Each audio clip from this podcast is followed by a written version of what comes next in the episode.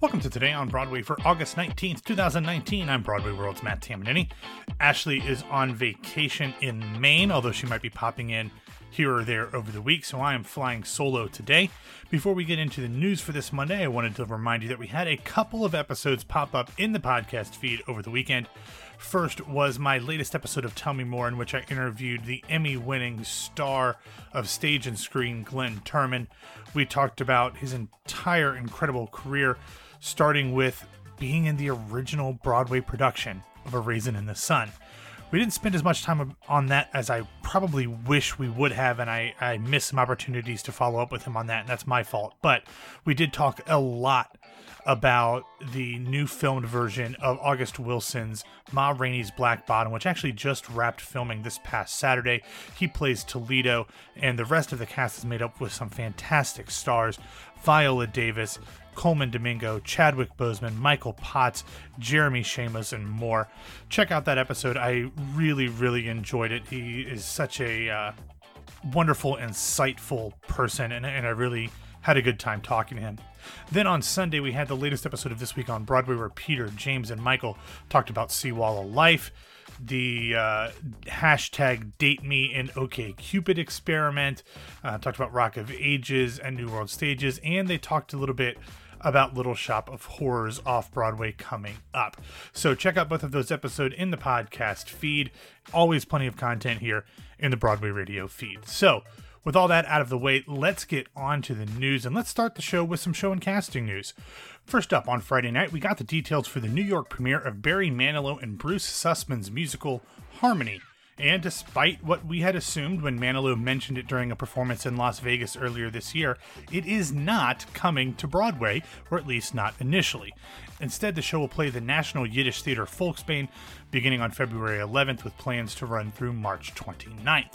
The show tells the true story of the Comedian Harmonists, an ensemble of six talented young men in 1920s Germany who took the world by storm with their signature blend of sophisticated close harmonies and uproarious stage antics until their inclusion of Jewish singers put them on a collision course with history. Manilow confirmed the news again from the stage, this time at his Lunt-Fontanne residency on Broadway. No mention of cast or creative team, but tickets are available now. Okay, sticking off Broadway on Friday, the upcoming production of Little Shop of Horrors, which the crew talked about on This Week on Broadway, announced its complete cast with Kingsley Leggs as the voice of Audrey II, Tom Alan Robbins as Mr. Mushnick, Ari Groover, Salome Smith, and Joy Woods as Ronette, Crystal, and Chiffon, respectively. Of course, they joined the previously announced Jonathan Groff, Tammy Blanchard, and Christian Borle. Performances start on September 17th, and tickets are currently on sale through November 24th. We will have the complete cast, including ensemble and understudies, in the show notes. And finally, in this section, last week, the national tour of Mean Girls announced its complete cast, with Broadway company member Danielle Wade taking on the role of Cady Heron, Eric Huffman as Damian Hubbard, Broadway regular Gaelen Gilliland as the adult women, Adante Carter as Aaron Samuels, and more.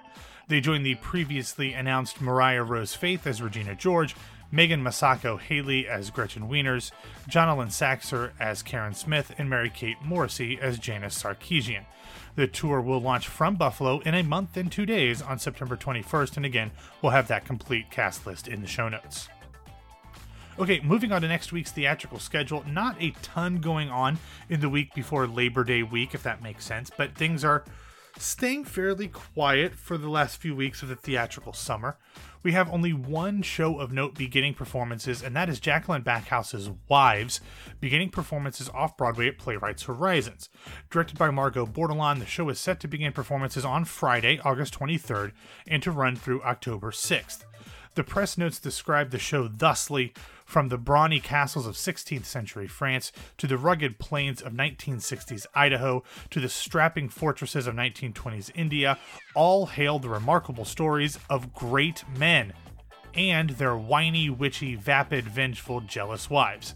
In this kaleidoscope, time hopping comedy, Jaclyn Backhaus pushes past patriarchal cliche to reach an ecstatic breakthrough, untethering stories in history and language itself from the visions made by men. Now, this is unlikely to extend long enough for me to see it when I come to town in mid November, so please see it for me and tell me how incredible it is. Next, moving on to the weekend, we have three closings that I want to cover. The first is what the Constitution means to me. Now, Ashley and I have spent a lot of time talking about this show on here and on the Tony Omnibus episode, so I won't get into it too much now. But I will just say that I am so glad that Heidi Schreck is going to obviously do one more week of this show in New York, then do it again in DC in September, and then someone else will be taking the show on the road. I have no idea what it will be like without Heidi playing herself. I'm sure it will still be incredible, but I have to wonder how it will change. But I highly encourage you all to see it if you haven't yet, whether that's in New York, in the nation's capital, or across the country on tour. Also, closing on Saturday, uh, as what the Constitution means to me is, will be the off Broadway play Rinse Repeat by Domenica Feraud. And then on Sunday will be the final performance of Chris Urch's The Rolling Stone at Lincoln Center.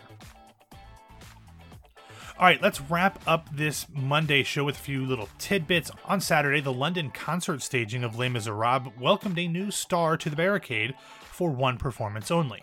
Playing a newly created part, Hugo Victor was legendary British star of stage and screen Sir Ian McKellen. There are some great pictures in the show notes. He looks a little, little old to be a student revolutionary, but with his uh, acting range, I'm sure he pulled it off.